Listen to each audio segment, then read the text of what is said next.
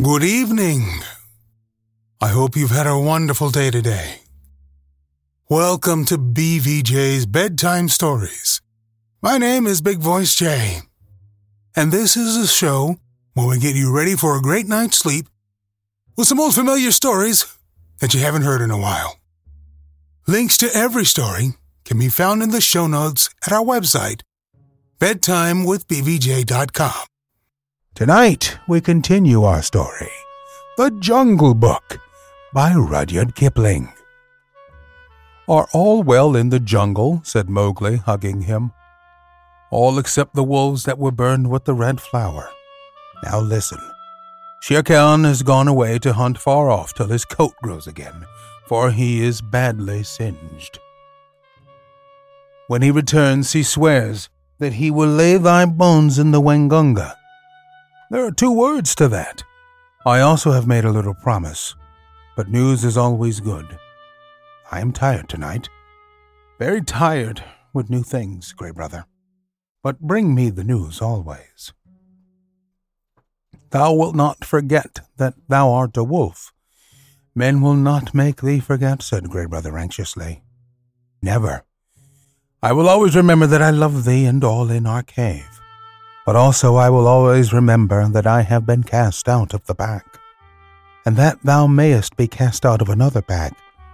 Men are only men, little brother, and their talk is like the talk of frogs in a pond. When I come down here again, I will wait for thee in the bamboos at the edge of the grazing ground. For three months after that night, Mowgli hardly ever left the village gate. He was so busy learning the ways and customs of men. First, he had to wear a cloth round him, which annoyed him horribly. And then he had to learn about money, which he did not in the least understand, and about plowing, of which he did not see the use. Then the little children in the village made him very angry. Luckily, the law of the jungle had taught him to keep his temper, for in the jungle life and food depend on keeping your temper. But when they made fun of him because he would not play games or fly kites, or because he mispronounced some word, only the knowledge that it was unsportsmanlike to kill little naked cubs kept him from picking them up and breaking them in two. He did not know his own strength in the least.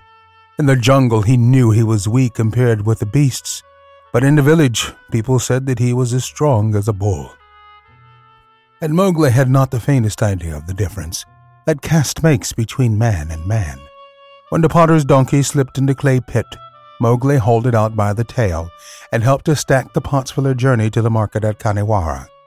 That was very shocking, too, for the potter is a low caste man and his donkey is worst. That was very shocking, too, for the potter is a low caste man and his donkey is worse. When the priest scolded him, Mowgli threatened to put him on the donkey, too, and the priest told Messua's husband that Mowgli had better be set to work as soon as possible. And the village headman told Mowgli that he would have to go out with the buffaloes next day and herd them while they grazed. No one was more pleased than Mowgli, and that night, because he had been appointed a servant of the village, as it were, he went off to a circle that met every evening on a masonry platform under a great fig tree. It was the village club, and the headman and the watchman and the barber who knew all the gossip of the village, and old Buldeo, the village hunter, who had a tower musket, met and smoked. The monkey sat and talked in the upper branches, and there was a hole under the platform where a cobra lived. And he had his little platter of milk every night because he was sacred. And the old men sat around the tree and talked and pulled at the big hookahs, the water pipes, till far into the night. They told wonderful tales of gods and men and ghosts, and Buldeo told even more wonderful ones of the ways of beasts in the jungle, till the eyes of the children sitting outside the circle bulged out of their heads. Most of the tales were about animals, for the jungle was always at their door. The deer and the wild pig grubbed up their crops, and now and again the tiger carried off a man at twilight, within sight of the village gate. Mowgli, who naturally knew something about what they were talking of, had to cover his face not to show that he was laughing, while Buldeo, the tower musket across his knees, climbed on from one wonderful story to another, and Mowgli's shoulders shook. Buldeo was explaining how the tiger that had carried away Messua's son was a ghost tiger, and his body was inhabited by the ghost of a wicked old moneylender who had died some years ago. And I know that this is true, he said, because Purun Dass always limped from the blow that he got in a riot when his account books were burned. And the tiger that I speak of, he limps too, for the tracks of his pads are unequal. True, true, that must be the truth, said the greybeards nodding together. Are all these tales such cobwebs and moon talk? said Mowgli. That tiger limps because he was born lame, as everyone knows. To talk of the soul of a moneylender and a beast that never had the courage of a jackal is child's talk. Buldeo was speechless with surprise for a moment, and the headman stared. Oh, it is the jungle brat, is it? said Buldeo.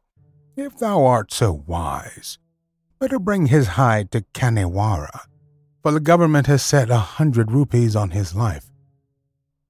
Better still, talk not when thy elders speak. Mowgli rose to go. All the evening I have lain here listening, he called back over his shoulder, and except once or twice, Buldeo has not said one word of truth concerning the jungle which is at his very doors. How then shall I believe the tales of ghosts and gods and goblins which he says he has seen? It is full time that that boy went to herding, said the headman, while Buldeo puffed and snorted at Mowgli's impertinence. The custom of most Indian villages is for a few boys to take the cattle and buffaloes out to graze in the early morning and bring them back at night. The very cattle that would trample a white man to death allow themselves to be banged and bullied and shouted at by children that hardly come up to their noses. So long as the boys keep up with the herds, they are safe, for not even the tiger will charge a mob of cattle. But if they straggle to pick flowers or hunt lizards, they are sometimes carried off. Mowgli went through the village street in the dawn, sitting on the back of Rama, the great herd bull the slaty blue buffaloes with their long backward sweeping horns and savage eyes, rose out their byres one by one and followed him, and Mowgli made it very clear to the children with him that he was the master. He beat the buffaloes with a long polished bamboo and told Kamya, one of the boys, to graze the cattle by themselves, while he went on with the buffaloes, and to be very careful not to stray away from the herd. An Indian grazing ground is all about rocks and scrub and tussocks and little ravines, among which the herds scatter and disappear. The buffaloes generally keep to the pools and muddy places where they lie wallowing or basking in the warm mud for hours. Mowgli drove them on to the edge of the plain where the Waingunga come out of the jungle. Then he dropped from Rama's neck, trotted off to a bamboo clump, and found Gray Brother. Ah, said Gray Brother, I have waited here very many days. What is the meaning of this cattle herding work? It is an order, said Mowgli. I am a village herd for a while. What news of Shere Khan? He has come back to this country and has waited here a long time for thee. Now he has gone off again, for the game is scarce. But he means to kill thee. Very good, said Mowgli. So long as he is away, do thou or one of the four brothers sit on that rock, so that I can see thee as I come out of the village. When he comes back, wait for me in the ravine by the dock tree in the center of the plain. We need not walk into Shere Khan's mouth. Then Mowgli picked out a shady place and lay down and slept while the buffaloes grazed round him. Herding in India is one of the laziest things in the world. The cattle move and crunch and lie down and move on again, and they do not even low. They only grunt, and the buffaloes very seldom say anything, but get down into the muddy pools one after another, and work their way into the mud till only their noses and staring china blue eyes show above the surface, and then they lie like logs. The sun makes the rocks dance in the heat, and the herd children hear one kite, never any more, whistling almost out of sight overhead, and they know that if they died, or a cow died, that kite would sweep down, and the next kite miles away would see him drop and follow, and the next, and the next. And almost before they were dead, there would be a score of hungry kites come out of nowhere. Then they sleep and wake and sleep again, and weave little baskets of dried grass and put grasshoppers in them, or catch two praying mantises and make them fight, or string a necklace of red and black jungle nuts, or watch a lizard basking on a rock, or a snake hunting a frog near the wallows. Then they sing long, long songs with odd native quavers at the end of them. And the day seems longer than most people's whole lives. And perhaps they make a mud castle with mud figures of men and horses and buffaloes, and put reeds into the men's hands, and pretend that they are kings and the figures are their armies, or that they are gods to be worshipped. Then evening comes, and the children call, and the buffaloes lumber up out of the sticky mud with noises like gunshots going off one after the other, and they all string across the gray plain back to the twinkling village light. Day after day, Mowgli would lead the buffaloes out to their wallows, and day after day he would see Gray Brother's back a mile and a half away across the plain, so he knew that Shere Khan had not come back and day after day he would lie on the grass listening to the noises round him and dreaming of old days in the jungle. If Shere Khan had made a false step with his lame paw up in the jungles by the Waingunga, Mowgli would have heard him in those long, still mornings. At last a day came when he did not see Gray Brother at the signal place, and he laughed and headed the buffaloes for the ravine by the dak tree, which was all covered with golden red flowers. There sat Gray Brother, every bristle on his back lifted. He is hidden for a month to throw thee off thy guard. He crossed the ranges last night with Tabaqui. Hot foot on thy trail, said the wolf, panting. Mowgli frowned. I am not afraid of Shere Khan, but Tabaqui is very cunning. Have no fear, said Gray Brother, licking his lips a little.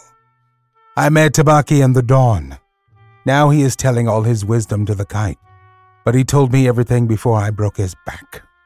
Shere Khan's plan is to wait for thee at the village gate this evening, for thee and for no one else.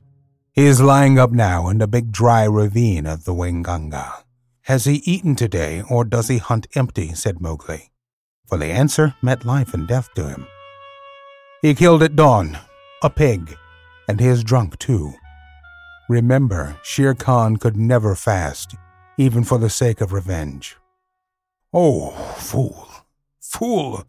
What a cub's cub it is! Eaten and drunk too, and he thinks that I shall wait till he has slept? Now, where does he lie up? If there were but ten of us, we might pull him down as he lies. These buffaloes will not charge unless they wind him, and I cannot speak their language. Can we get behind his tracks so that they may smell it? He swam far down the Waingunga to cut that off, said Gray Brother. Tabaqui told him that, I know. He would never have thought of it alone. Mowgli stood with his finger in his mouth, thinking. The big ravine of the Waingunga. That opens out on the plain not half a mile from here. I can take the herd round through the jungle to the head of the ravine and then sweep down, but he would slink out at the foot. We must block that end. Gray Brother, canst thou cut the herd in two for me? Not I, perhaps. But I have brought a wise helper. Gray Brother trotted off and dropped into a hole. Then there lifted up a huge gray head that Mowgli knew well, and the hot air was filled with the most desolate cry of all the jungle, the hunting howl of a wolf at midday. Akela, Akela, said Mowgli, clapping his hands. I might have known that thou wouldst not forget me. We have a big work in hand. Cut the herd in two, Akela. Keep the cows and calves together, and the bulls and the plow buffaloes by themselves. The two wolves ran, ladies' chain fashion, in and out of the herd, which snorted and threw up its head, and separated into two clumps. In one, the cow buffaloes stood with their calves in the center, and glared and pawed ready, if a wolf would only stay still, to charge down and trample the life out of him. In the other, the bulls and the young bulls snorted and stamped, but though they looked more imposing, they were much less dangerous, for they had no calves to protect. No six men could have divided the herd so neatly. What orders, panted Akela? They are trying to join again. Mowgli slipped onto Rama's back. Drive the bulls away to the left, Akela. Gray Brother, when we are gone, hold the cows together and drive them into the foot of the ravine. How far? said Gray Brother, panting and snapping. Till the sides are higher than Shere Khan can jump, shouted Mowgli. Keep them there till we come down. The bull swept off as Akela bayed, and Gray Brother stepped in front of the cows. They charged down on him, and he ran just before them to the foot of the ravine, as Akela drove the bulls far to the left. Well done! Another charge, and they are fairly started. Careful now. Careful, Akela. A snap too much, and the bulls will charge. Hojah! This is wilder work than driving Black Buck. Didst thou think these creatures would move so swiftly? Mowgli called. I have have hunted these two at my time, gasped Akela in the dust. Shall I turn them into the jungle? Aye, turn, swiftly turn them. Rama is mad with rage. Or if I could only tell him what I need of him today. The bulls were turned to the right this time and crashed into the standing thicket. The other herd children, watching with the cattle half a mile away, hurried to the village as fast as their legs could carry them, crying that the buffaloes had gone mad and run away. But Mowgli's plan was simple enough. All he wanted to do was to make a big circle uphill and get at the head of the ravine, and then take the bulls down it and catch Shere Khan between the bulls and the cows. For he knew that after a meal and a full drink, Shere Khan would not be in any condition to fight or to clamber up the sides of the ravine. He was soothing the buffaloes now by voice, and Akela had dropped far to the rear, only whimpering once or twice to hurry the rear guard. It was a long, long circle, for they did not wish to get too near the ravine and give Shere Khan warning. At last Mowgli rounded up the bewildered herd at the head of the ravine on a grassy patch that sloped steeply down to the ravine itself. From that height you could see across the tops of the trees down to the plain below, but what Mowgli looked at was the sides of the ravine, and he saw with a great deal of satisfaction that they ran nearly straight up and down, while the vines and creepers that hung over them would give no foothold to a tiger who wanted to get out. Let them breathe, Akela, he said, holding up his hand. They have not winded him yet. Let them breathe. I must tell Shere Khan who comes. We have him in the trap. He put his hands to his mouth and shouted down the ravine. It was almost like shouting down a tunnel, and the echoes jumped from rock to rock. After a long time, there came back the drawling, sleepy snarl of a full fed tiger just wakened. Who calls? said Shere Khan, and a splendid peacock fluttered up out of the ravine, screeching. I, Mowgli, cattle thief, it is time to come to the council rock. Down. Hurry them down, Akela. Down, Rama, down. The herd paused for an instant in the edge of the slope, but Akela gave tongue in the full hunting yell, and they pitched over one after the other just as steamers shoot rapids, the sand and stones spurting up round them. Once started, there was no chance of stopping, and before they were fairly in the bed of the ravine, Rama winded Shere Khan and bellowed. Ha! Ha! said Mowgli on his back. Now thou knowest. And the torrent of black horns, foaming muzzles, and staring eyes whirled down the ravine, just as boulders go down in flood time. The weaker buffaloes being shouldered out to the sides of the ravine while they tore through the creepers. They knew what the business was before them the terrible charge of the buffalo herd against which no tiger can hope to stand. Shere Khan heard the thunder of their hoofs, picked himself up, and lumbered down the ravine, looking from side to side for some way of escape. But the walls of the ravine were straight, and he had to hold on, heavy with his dinner and his drink, willing to do anything rather than fight. The herd splashed through the pool he had just left, bellowing till the narrow cut rang. Mowgli heard an answering bellow from the foot of the ravine, saw Shere Khan turn. The tiger knew if the worst came to the worst, it was better to meet the bulls than the cows with their calves. And then Rama tripped, stumbled, and went on again over something soft, and with the bulls at his heels, crashed full into the other herd. while the wicker buffaloes were lifted clean off their feet by the shock of the meeting. That charge carried both herds out into the plain, goring and stamping and snorting. Mowgli watched his time and slipped off Rama's neck, laying about him right and left with his stick. Quick, Akela! Break them up! Scatter them, or they will be fighting one another. Drive them away, Akela! Hi, Rama! Hi! Hi! Hi! My children! Swiftly now, softly! It is all over! Akela and Grey Brother ran to and fro, nipping the buffalo's legs, and though the herd wheeled once to charge up the ravine again, Mowgli managed to turn Rama, and the others followed him to the wallows. Shere Khan needed no more trampling. He was dead, and the kites were coming for him already.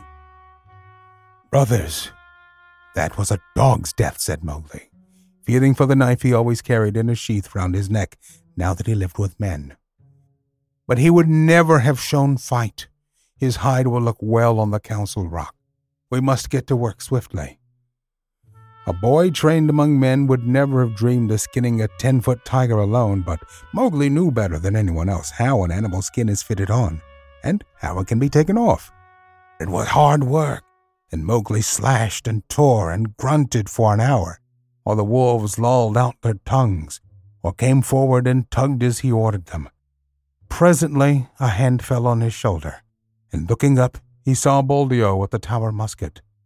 The children had told the village about the buffalo stampede, and Buldeo went out angrily, only too anxious to correct Mowgli for not taking better care of the herd.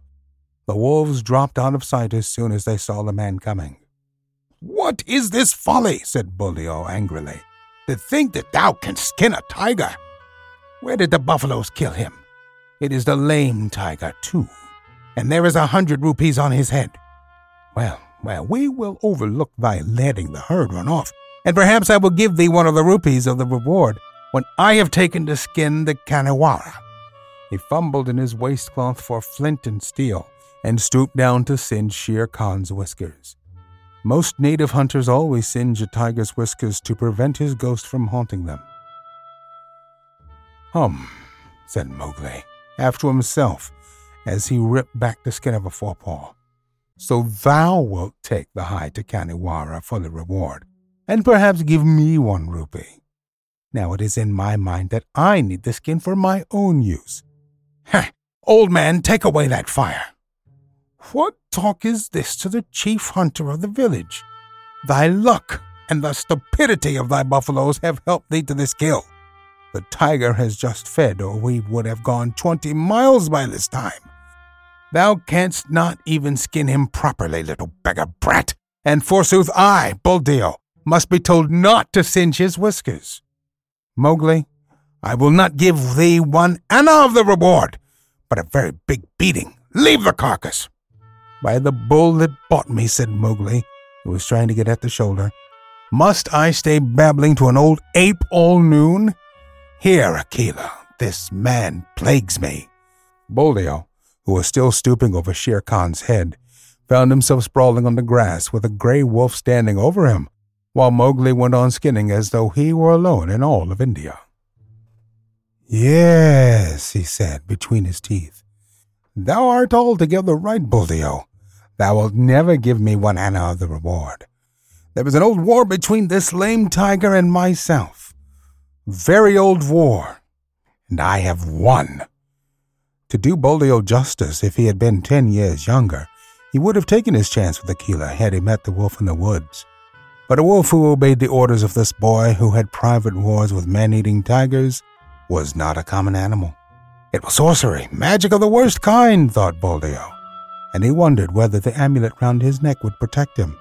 He lay as still as still, expecting every minute to see Mowgli turn into a tiger too. Maharaja, Great king, he said at last in a husky whisper. Yes, said Mowgli, without turning his head, chuckling a little. I am an old man. I did not know that thou wast anything more than a herd's boy. May I rise up and go away, or will thy servant tear me to pieces? Go, and peace go with thee. Only another time do not meddle with my game. Let him go, Akela. Buldeo hobbled away to the village as fast as he could, looking back over his shoulder in case Mowgli should change into something terrible. When he got to the village, he told a tale of magic and enchantment and sorcery that made the priest look very grave. I want to remind you that we're always on the hunt for great public domain stories like this one to feature on the podcast. If you know of any, please let us know. Email me, bigvoicej at gmail.com. We now have a YouTube channel of some of our greatest stories.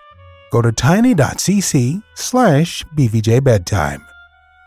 And if you'd like to support the show, there's a Buy Me a Coffee link on every page and post. Don't forget to give us a review on iTunes. It helps to spread the word that we're putting people to sleep, that we're putting people to sleep every single night. Thank you so much for listening. Good night. Diamond Club hopes you have enjoyed this program.